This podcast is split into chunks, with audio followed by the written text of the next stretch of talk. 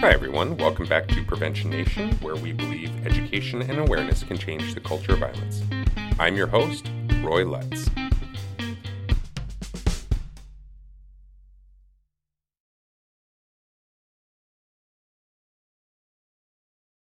Welcome to Prevention Nation. This is Roy, and I'm here with my uh, my guest, uh, Brandon Thompson. Uh, Brandon, you want to say hi and what what uh, where do you work and what's your title? Okay. Yeah. Hey, Roy. Good to see you again. Um, so I'm Brandon Thompson. Uh, I'm the outreach coordinator for the Survivor Advocacy Outreach Program. Uh, we're based, based in Southeast Ohio. So our offices are in Athens, Ohio. Uh, but we serve nine counties over here. So Vinton, Meigs, uh, Gallia, um, Hocking, uh, Jackson, and a number of others as well. We've we just added Jackson um, and yeah, so we're, we're an organization that believes uh, people should live a life free of sexual violence. So um, we're not a shelter, so we don't uh, provide housing here, but we connect uh, survivors of sexual violence and domestic violence to resources. You know, so uh, if they need you know travel, if they're trying to escape a, a dangerous situation, if they need a CPO to get away from somebody, uh, if they need travel into another place or just you know finding uh, connection to other housing and things like that. So um, so my role here is actually to support the advocates who work in the counties um, doing social media um, you know setting up trainings um, i do some trainings so i do um, some trainings on healthy and unhealthy masculinity um, i do trainings on anti-human trafficking in some of the high schools and stuff like that and then i also uh, help facilitate the anti-racism class at one of the high schools here in town. So really, there's a lot of prevention work that I do, but also just trying to. Um, I don't do much direct uh, service work here, but I you know work with the team in that space. So you don't do a lot of direct service, like you you don't find yourself in classrooms teaching directly to people, or um, well, I, I, guess to say when I say I don't do direct service, I mean like I'm not um, working with people in crisis, you know, stuff like that. Right. So, so, uh, but I am directly facing. I, I just did a um, a six week program with Tri County. Did two groups of um, juniors and seniors on anti human trafficking. You know, so I've done that, and then um, so yeah, I guess I should say I am direct facing as far as working with you know the the public in prevention. But, yeah, you know, I, I, don't I don't run the hotline and stuff like that. You know, I guess yeah. that's what I, I'm saying. Yeah, but yeah, definitely work with a lot of people as you know we, we work with Homan and stuff like that right. just trying to do projects and stuff like that. So but yeah i i do not uh, staff the hotline but i try and support the team that does that. And so you know in those meetings and trying to work through and you know we were just in jackson uh, ohio um, yesterday trying to meet with their um, uh, overdose no not overdose substance abuse um, excuse me they just changed it to substance use um, uh, program that they have over there. You know just trying to basically get connected with those people you know a lot of people don't realize people who are you know dealing with drugs or, or abusing drugs are probably also you know um, a survivor of human trafficking or sexual abuse or something mm-hmm. like that. So trying to we- uh, weave all that together so. We do that uh, as well. We do a lot of work with our substance abuse prevention coalition mm-hmm. suicide prevention.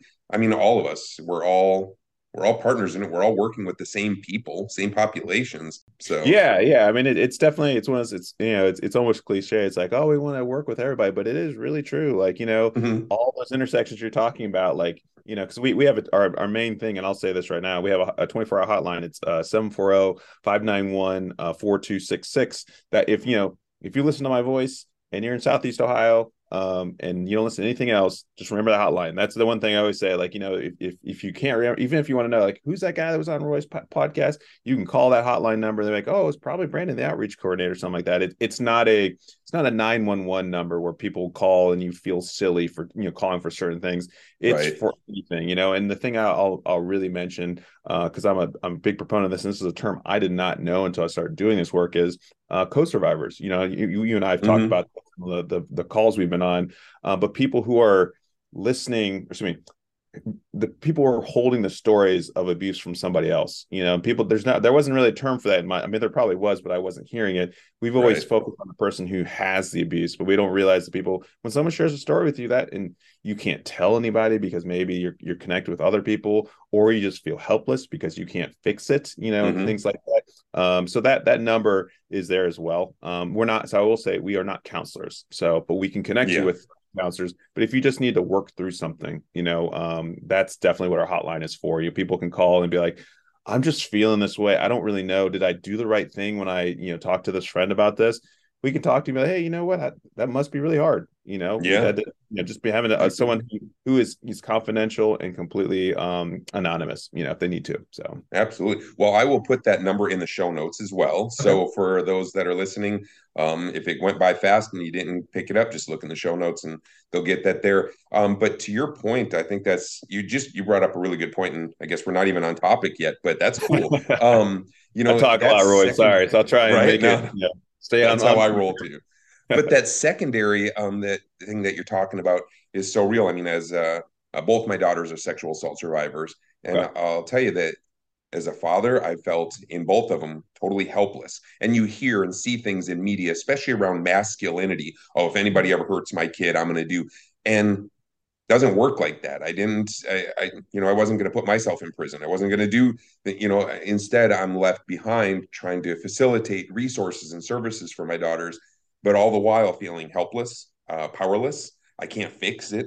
I can't mm-hmm. put a band-aid on this. I can't make it go away. And, you know, so I it, I have to carry on. I think your that's your point is that I have to carry around the hurt that they some of the hurt that they experience and and what do I do with it? I talk to people. Yeah, no and, and normalizing that. You know, I appreciate mm-hmm. you sharing that here, and because I, I, didn't know that about you, and I appreciate you sharing that.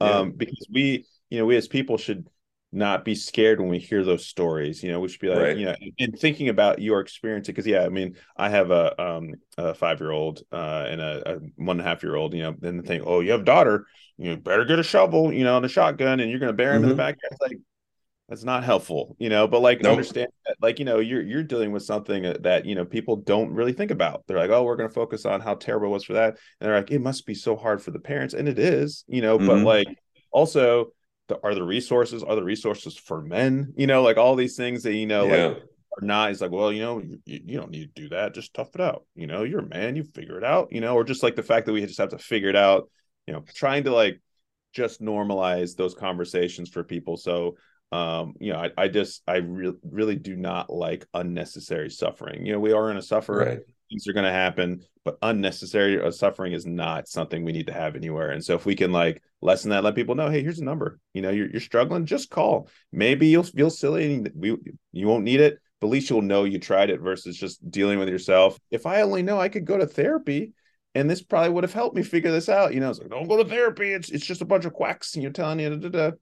right you can't see yeah. my, my hands right now. I just did a little like quack. You, know, you did the quack, yep. stuff. Yeah, but you know, you know what I'm saying. And then so yeah, absolutely, I, I, stuff I really want to do. So, well, that's awesome, Brandon. And I mean, to your point, you said, uh, you know, you said something that I think uh, is going to lead us, I guess, right into the topic that we wanted to talk about today was, which was normalizing conversations. So, you know, there's some things around Black History Month that uh, you know I would love to ask and talk with you about. How does Black History Month uh, intersect with your role there in engaging men and specifically engaging men around topics of masculinity, healthy, unhealthy masculinity. How does Black History Month fit into that?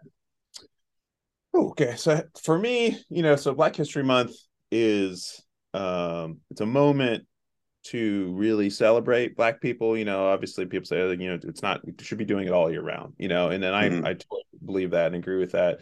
Um, but this is a time to really be like you know let's really appreciate black people and, and the contributions because there there are many. And so like your question is like how does it intersect with like um, healthy masculinity right? Is that mm-hmm. yeah. Um yeah. So for me um showing you know healthy and unhealthy masculinity to me there's so many things but it's really like the mental health piece you know? And so for um showing images so as us take my experience. So i grew up here in southeast ohio. My parents are from chicago. My entire family's from chicago. So i would you know go back and forth between the two. So i had the the country life and when I say country, I live in Athens, so it's not, you know, I'm in Athens. We know Ohio. It's you drive five minutes anywhere and you're in the country somewhere, you know. Right. Right. Um, but yeah, so my experience here was, you know, there were not a lot of positive black uh, role models in, in TV and media and stuff like that. So I had my my parents, my friends, and my family friend and, and family friends, a few of them. But for the most part, anything I saw on TV, especially around masculinity, was mm-hmm. very tough. You know, so so I'm 43 you know so i'm an 80s you know kid who watched you know action movies. So there was you know let's see carl weathers was apollo creed so he's knocking the crap out of this. You know carl weathers was in predator. He was actually mr Jackson, t. Mr t you know uh who else? I mean any, all these images all the sports stars were you know tougher than and tougher and bigger than life did not show any emotion. So i grew up on that mm-hmm. you know thing, and I'm just like, all right, that's that's what it is. That's what it means to be a black man. You know, then you know in the '90s we had you know hip hop exploded, and so you've got you know Tupac and Biggie and all the you know Snoop Dogg and all this like you know gangster rap, which I loved. You know, absolutely still to this day love. But you're pushing out that you know you can't be. You got to be tough. You got to do this. You got to be a gangbanger. Um, so you know, flash forward to now. Um, and we have different images of, of what it means to be a black man. You know, mm-hmm. I was mm-hmm. watching a movie. Um, it was called uh, Emergency. It's on uh, uh, Amazon Prime. It's it looked like it was going to be like a Superbad, but with like two black kids in college, because essentially the, the plot of the movie is two black kids are getting ready to graduate. They come home to their house and there is a white girl who is completely passed out from drinking on their floor in their house. And they're like, what do we do? Do we take her to the hospital? It's like, are you crazy, man? They're gonna think we drugged her or something like that. And so they're like going back and forth trying to figure out what they do, trying to figure out who she is. And I thought it was gonna be like this this huge like comedy, and it is a comedy, but it gets like very real with the police and all these things and yeah. stuff like that. But what I liked about it was there were two strong black characters. One who was the very like, you know, I'm here for school, super nerdy, uh, but also was very real. And then there was like the stereotypical, like, man, you have to do school. And then like I got to see both of them because you know, growing up, we had the Fresh Prince and then we had Carlton, you know, and then it was, right. it was Fresh Prince. You know, Will Smith is like making fun of Carlton the whole time for being smart and all these things, and like these guys were very real. Like this guy was a nerd and played video games and all stuff, but like he was also like very realized and he was black. Mm-hmm. He was like a lot of things that I held. And so in Black History Month, trying to elevate those stories to allow masculinity to be more than what we see it as. You know, like yeah, LeBron just you know scored the most points out of anybody ever, so he's being held up, and and he's a he's a good person, but he's also a very strong, you know, person. Not everyone's going to be every black guy is not going to be LeBron. You know, there's right. plenty of guys like like anime or you know uh, have to cry because of whatever, you know, or have feelings, you know, uh, live with their parents or whatever it is, you know, and they're, they're going to feel less than, and they need to have these role models. And so I think Black History Month can allow people to um, to see just different, see themselves in those spaces, you know, in ways that that show up in different ways instead of all these tough guys, you know, that that don't have much to say about the black experience, what it's like living in these spaces. And so if we can like elevate these stories, people can connect to different things. You know, like I just found out a black man invented the super soaker. You know, I was like, holy crap, that's amazing. You know, like I know that, you know, and it's like, what was this? And then um another uh thing, because I posted on my Instagram once, uh a black man invented oh my gosh, I forgot his name. He invented the video game cartridge. So back in 19, I think it was 81 or something like that. Uh, video games didn't like you would buy a system and it would have all this the games in it. So you buy a computer basically, and then that yeah. was it. You couldn't like take discs in and out. And he's like, this isn't working. So he made the video game cartridge that allowed. So every to, time like, I put my Atari cartridge into the machine, exactly. that was him.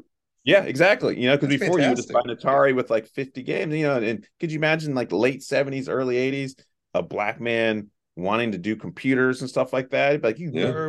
you know, what's going on? And he probably dealt with some stuff. So so elevating that I think allows those people who are doing, you know, just I mean, we've always existed this way. We just haven't had images in the media or just out in, in public. And so Black History Month is the time to elevate all that.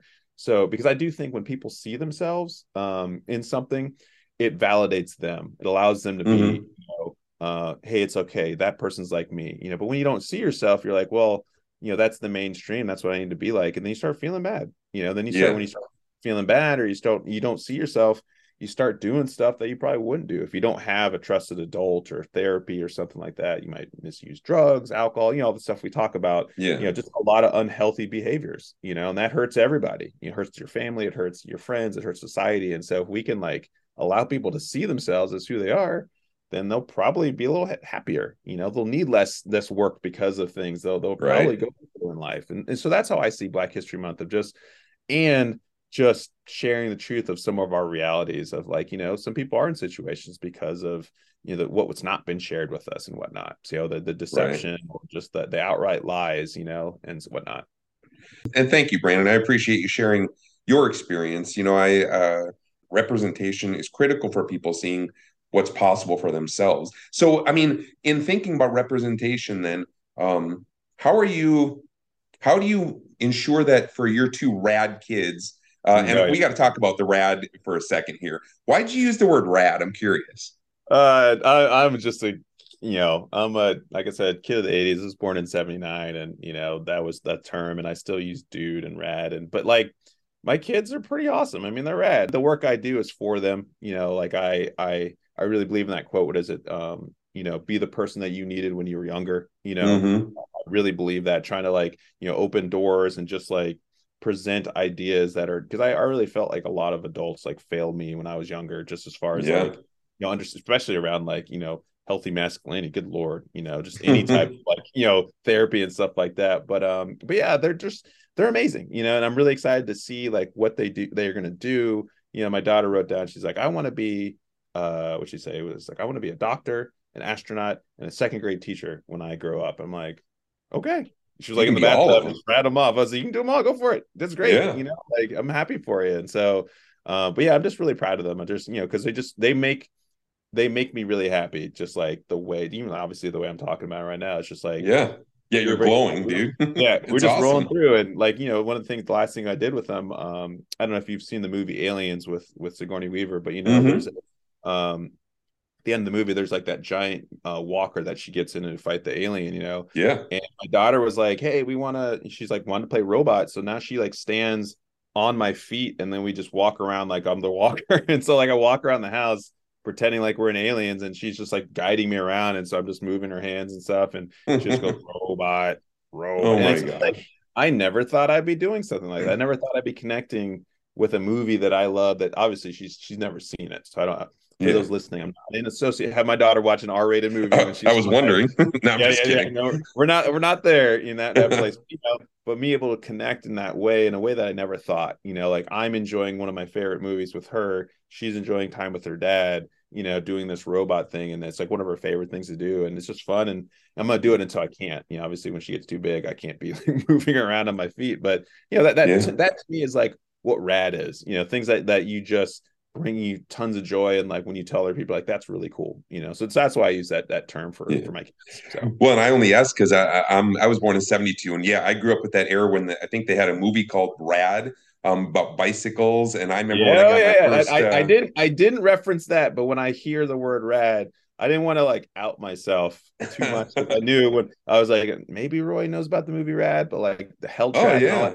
I remember that like it was yesterday. So yeah, right after watching that, I went out, jumped on my Kuwahara Magician Pro, um, yep. and you know went out BMX biking and you know doing a pogo and you know mm-hmm. all that stuff. So I mean, it was uh, yeah. So I was wondering if you were if that word yeah, had a connection it, it's, it's definitely a through line to that movie and that kind of you know gleam in the key all that kind of yep. stuff it just re- it just reminds me of like being young and being like that's rad you know yep. like that you know it's like that's super rad you know that guy just did like a 720 oh that's rad you know like that's how I feel about my kids and wanted to use those terms or whatever. Well, so. keep those words alive. I do in my house. My kids, a lot, you know, when they were a lot younger, they would make fun of me with those words, but now they're starting to use them because a lot of those words come back, mm-hmm. and they're like, "Dad, you were kind of cool before you were not cool." Yeah. I'm like, "Yeah, I know. I was, like, I was there. I was trying to tell you." No, that that's that's great, Roy. Yeah, no, definitely because you know something a lot of people don't realize. Like, I don't know what's going on, but ABBA is back you may not have like, yeah. I mean, they they never were bad, but like you know, there was that time when people like, oh, I don't want to hear Dance Queen. They are back in a way that I've never seen, and so yeah, like it's it's, it's cyclical for sure. And so rad. Let's just push it out there and, and make it, you know, bring it back because it needs to be. How are you ensuring that your two kids are getting, are seeing representation, their faces in the world, not just movies, not just sports, but as teachers, as whatever. I mean, yeah, how you doing? Yeah, know, that, that's a great question. So, um, so my my partner is white, and so we have these conversations a lot because I'm like, you know, so my both my parents are, are black, um, and so you know, one of the experiences that I had, um, going up, so I went to Athens High School. One of the experience I had, most of the kids there, it's it's in a school of like a thousand, I think there were probably like 20 kids of color, something like that. It was, it was a very, very much predominantly white space. And so um, when I got older, I thought most of the kids um, knew the experience I was going through. You know, most of my friends uh, at Athens were white. You know, that's how it was, and so there's a few uh, friends of color, but like you know, I thought they understood my experience, and so once I got out, I realized, and re- it really was around um, when the Black Lives Matter marches happened. I realized a bunch of people have no idea about the experience I went through. Don't see me as a person of color. Don't understand like what I went through, but also. Um, just straight up don't agree with things that I think are like fundamental to my life. You know, like uh, Black mm-hmm. Lives Matter. Yeah, of course. You know, people, oh, I, don't know, I don't know about that, brand. I'm like, and it was very, very hurtful. You know, so I mean, I've I've had to just disassociate with a lot of people that I thought were, you know, not super super great friends with people that I you know consider friends. You know, and so yeah, um, and so my fear for them is you know having a, a white parent um as well that you know they'll go through the experience and, and integrate with all these other kids who are mostly white and then not have that experience of like you have because you know uh, my parents are from chicago but most of my family is not alive anymore. So we don't go to chicago like we used to. So you know i was going there you know two three times a year you know you go and we're on the south side of chicago. So you know it's, it's all black people you know and so yeah. i'm having a good experience. And so um, but you know most of uh, our living relatives are either older or or my my partner's uh, family who are white all white you know and so i've been like okay what are we going to do? I can't change the teachers you know there's like one person of color thing in the entire school district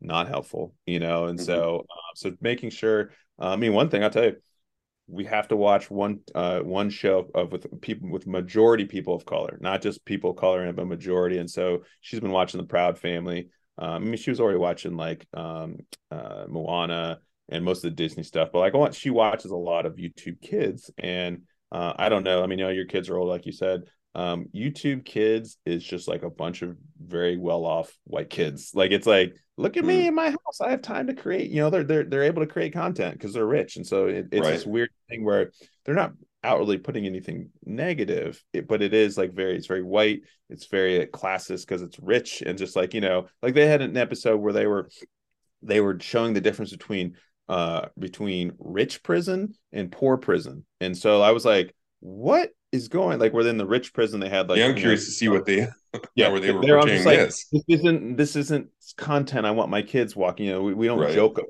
prison you know and stuff like that so um but back you know connect to your, your question making sure that they're they're interacting with people of color you know in their lives and stuff like that because there's one thing to see there's way more representation that they can connect with and you know, more positive role models but you need to have people you can talk with and so like for mm-hmm. me um, you know, I do the anti-racism uh, class at the high school, so trying to make more spaces, you know, where these things are coming up. Like we're doing a middle school program um, in two weeks uh, where we're going to be talking about our experiences at Athens and stuff, and so making more uh, um, conversations around that um, to build up some spaces where people can just be more honest about what's going on. Like I can't change uh, Athens, Ohio, where we live, but I can help maybe like change the mindset, you know, some of the people, you know, like it's going to be white people, you know, but if you know if it's all white people and they're but they're down with it they're down with the cause they're down with understanding that's okay with me you know like they're just white people who don't think there's an issue going on uh, and it's so and people of color i shouldn't just say it's white but it's everybody who can deal with these issues. So you know being very intentional about what we're showing and having conversations you know? So um you know obviously uh, black history month came up uh and it was uh everyone's talking about mlk you know? So then parker comes home she's like it's my daughter she's like oh you know like we learned about mlk and I'm like well what'd you learn? You know like let's have this conversation and she's like well you know it's like typical five year old like he he did a lot of good stuff and then something bad happened to him and she didn't really want to talk about how he was shot and killed seeing because that's something we haven't really built up to but yeah. Um, but then she also just asked questions like, you know, uh, her best friend uh, Nora is dark skinned, uh, very dark, like much darker skinned than I am, and so like my daughter is like very light skinned, and so she's like, so Nora has really dark skin, and I have light skin, and mommy has white skin, you and you know, just talking about that now instead of mm-hmm. being like, just love everybody. It's not a big deal. Like everybody does. I don't see color, blah, blah, and just trying to be very intentional about that because I don't want my kids to have the experience of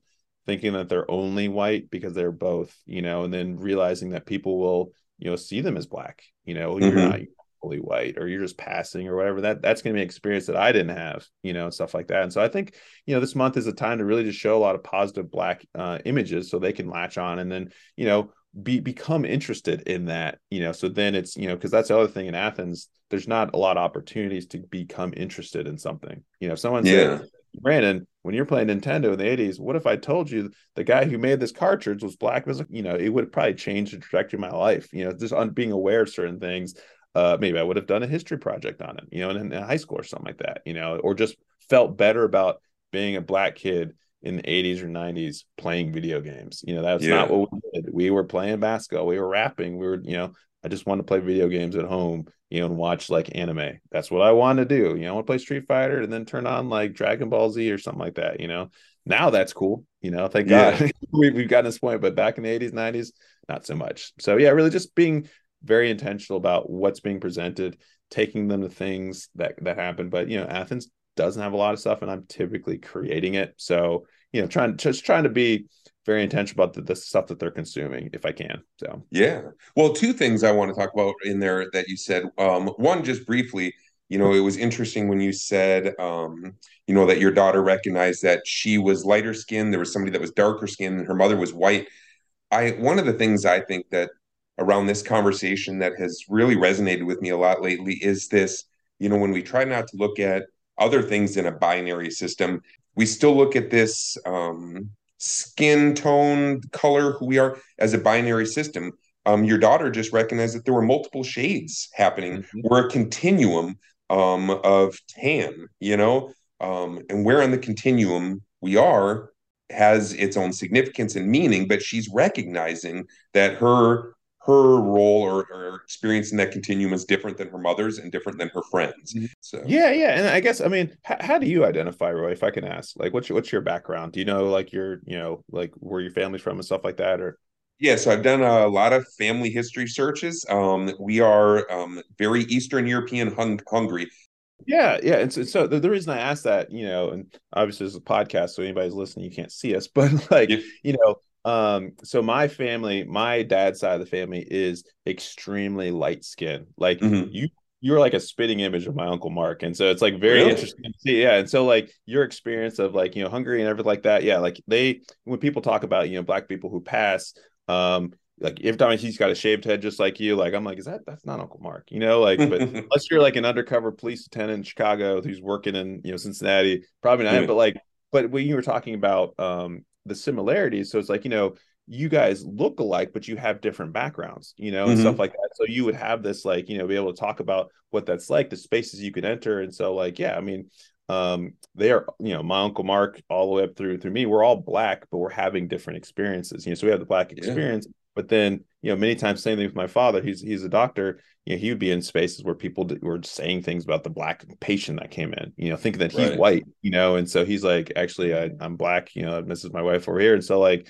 um, so yeah, I, I, just think that you know being able to talk about that's really like you're saying like there are similarities. You know, like like my uncle Mark and you uh, would have similar experiences in certain spaces, you know, where people are yep. saying this, you know, and then like, um, and so I think talking more about that is great, you know, being like, oh, well, that's different. Okay, what what's what does that mean? Oh, it just means they have different skin color, you know, what maybe have a different experience in these spaces or something like that. Yeah. You know, I mean, we don't have all day to talk about, but you know, like colorism is a real thing. Like, there's a reason that you know lighter skinned black people get in these spaces before like dark skinned black people. You right. know, it's, absolutely. You know, so um, people are like, oh, you're Rihanna's most beautiful person in the world. It's like, and she is.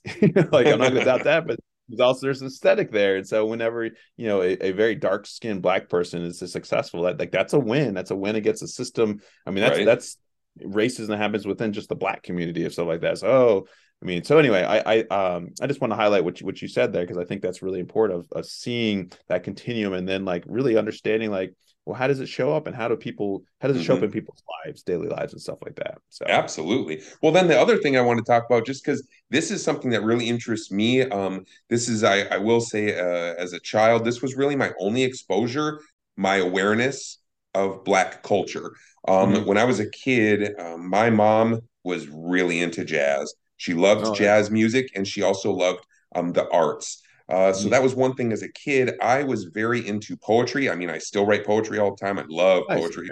Um, and I love music.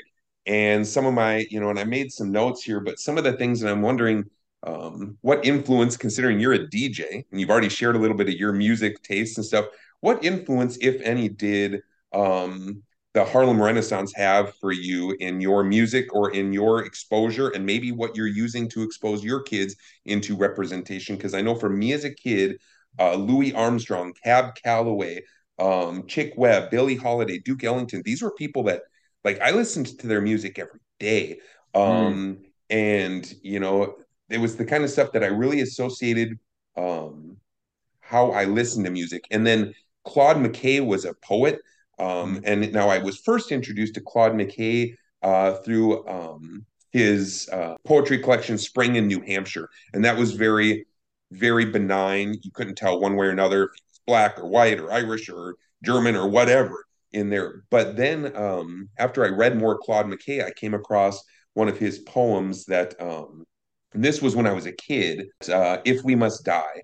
And one of the mm-hmm. things I really liked about that poem when I was a kid, I was really interested in poems like Charge of the Light Brigade, Do Not Go Gentle into That Good Night, um, and Oh Captain, My Captain, poems that were about a fight, a struggle, an inner struggle, like through Dylan Thomas's um, uh, Do Not Go Gentle into That Good Night, uh, I don't know if you're familiar with that poem, but rage, rage I, against I, the dying know, of the light. I know part of it, but yeah, I don't. Yeah, so yeah, and then um, in this, in in this poem, uh, "If We Must Die," it's it's about the struggle in Harlem, fighting against white uh, racism, um, discrimination, and the last two lines. I remember as a kid, it's uh, when I read this, it said, "Like men will face the murderous, cowardly pack, pressed to the wall, dying but fighting back," and I just I, I was really moved by that as a kid that there were people in my world in my life that existed in, in, this time not in some history book but in this time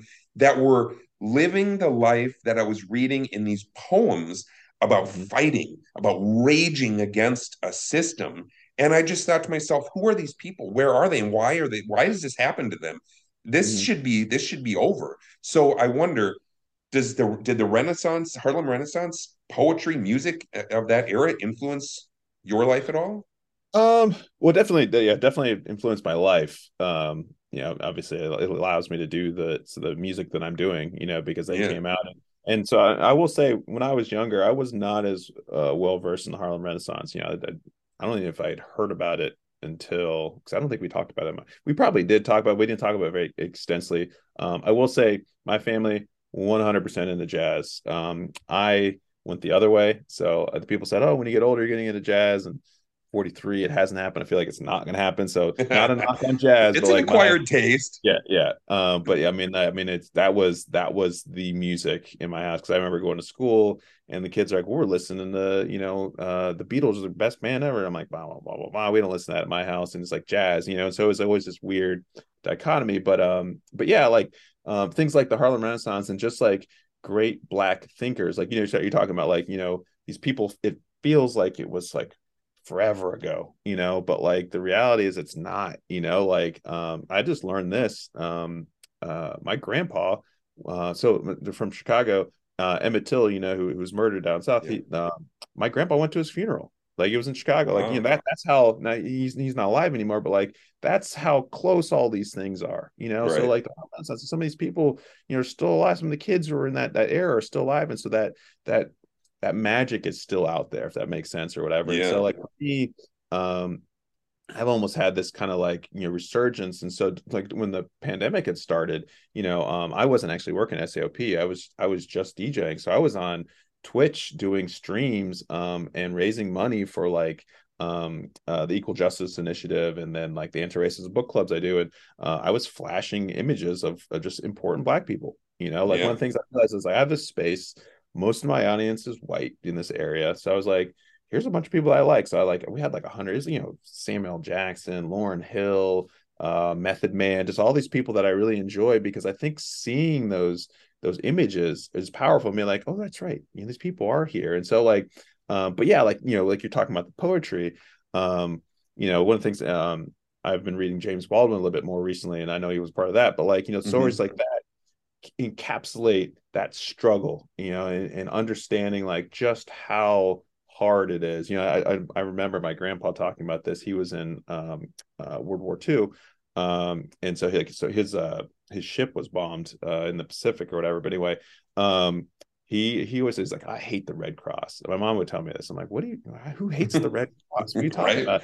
Um, but he explained. He's like, when we when they went overseas, they were in uh, the train, and so the black soldiers had to sit in the back, and the Red Cross would come and they would bring cigarettes to all. You know, they would sell cigarettes to all the soldiers, but they wouldn't sell them to black soldiers. So, like, imagine you were fighting you know he so he left you know right when after high school went to the, the military to fight for his country you know yeah. you were risking your life you know people are getting blown up everything like that and all right. you want is a cigarette just to calm your nerves. No, and we know it's not healthy, yada, yada. We get into that, but you know, you're in war, whatever. You want what you want, right. they're they're not going to sell it to you. Like that is met, and this is like an amazing organization. Apparently, you know that has hopefully changed a little. Um, so the stories you're talking about from the Harlem Renaissance, the poetry and stuff like that, speaks to that. You know, and then and the, my grandfather's experiences is after the Harlem Renaissance, so it was even worse during their time. Um, but I I think there's a way, and that's something that I think Black people are amazing with of, of really being able to convey the the struggle and the, and the strife, uh, but also like the perseverance and the success through through music and through word. Um, I mean, there's black girl magic, black boy magic. I mean, it's it's a real thing. Black mm-hmm. people are magic. You know, like we do things. Um, you know, I think about this, you know, a lot. Like with everything that's happened, you know, like why haven't we just taken the country? We as a black people just taken the country and just burned it to the ground right we're not we love this country you know like and that's mm-hmm. what i mm-hmm. think the renaissance and, and all these things you speak about you know there's this joy that we have even with everybody just you know saying you're worse than you can't do you can't work here you're not as smart as this person we can't pay you this you know and yeah. so um you know for me with my music just try to like bring out some of the I sometimes I'll play these quotes. Um, I've been playing a lot more uh 70s sometimes like late 60s 70s and early 80s like funk and disco like oh yeah as a it's funky as all get out you know and like i, I didn't i didn't know about it and, and when i was younger because i didn't have access to it my parents were into their jazz and a little bit of current stuff but not a lot you know now that you have spotify and youtube i can listen to anything and so i'm discovering but you better, you've got to be listening to Double Dutch Bus. That's like that's oh, my yeah, favorite exactly. song growing up. Yeah. Roller yeah. skating to Double Dutch Bus was the best. Yep, yeah, double Dutch bus, you know, roll skate bounce, like yep. all these like songs that just encapsulate this time of just joy that you know, even with you know what's going on in these times, you know, which is you know, any the joke is like you know people was uh joking about you know um, white people wanting to go back in time and see what's going on, black people like no, I'm good, you know, anytime from now before it's not gonna be any better than this right now, you know, and that's a thing people don't think about, you know, back to the yeah. future, yeah, back to 1958 it's like not me you know? You know it's not yeah. fake you know? But like people don't think about those things and um so anyway i, I really um uh, appreciate just great black thought and thinkers like that like you're talking about from the like harlem renaissance because like they put into words the emotion uh, and so a, a, a, writer that, that i've really enjoyed is claudia rankine she wrote uh, citizen which is it's less talking about the experience. It's it it's one of the first times I read a book that um, really how to explain this?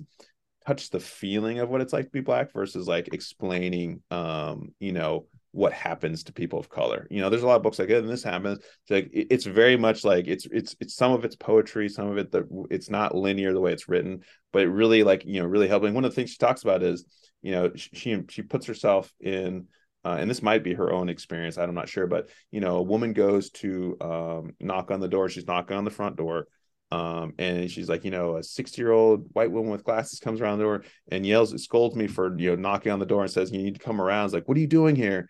And i say oh i'm, I'm here to meet dr smith or whatever. And it's yeah. like oh we realize this is my therapist and i'm here for my therapy appointment. You know now she, this you know this black woman has to go and have therapy with a counselor who literally was pretty much being racist to her, you know, and that's an experience that I think a lot of people don't think about, you know, even when yeah. you know, we talk about therapy, you know, being able to have a counselor that's the same race as you, you know, like people say, oh, well, it's just therapy, it's therapy.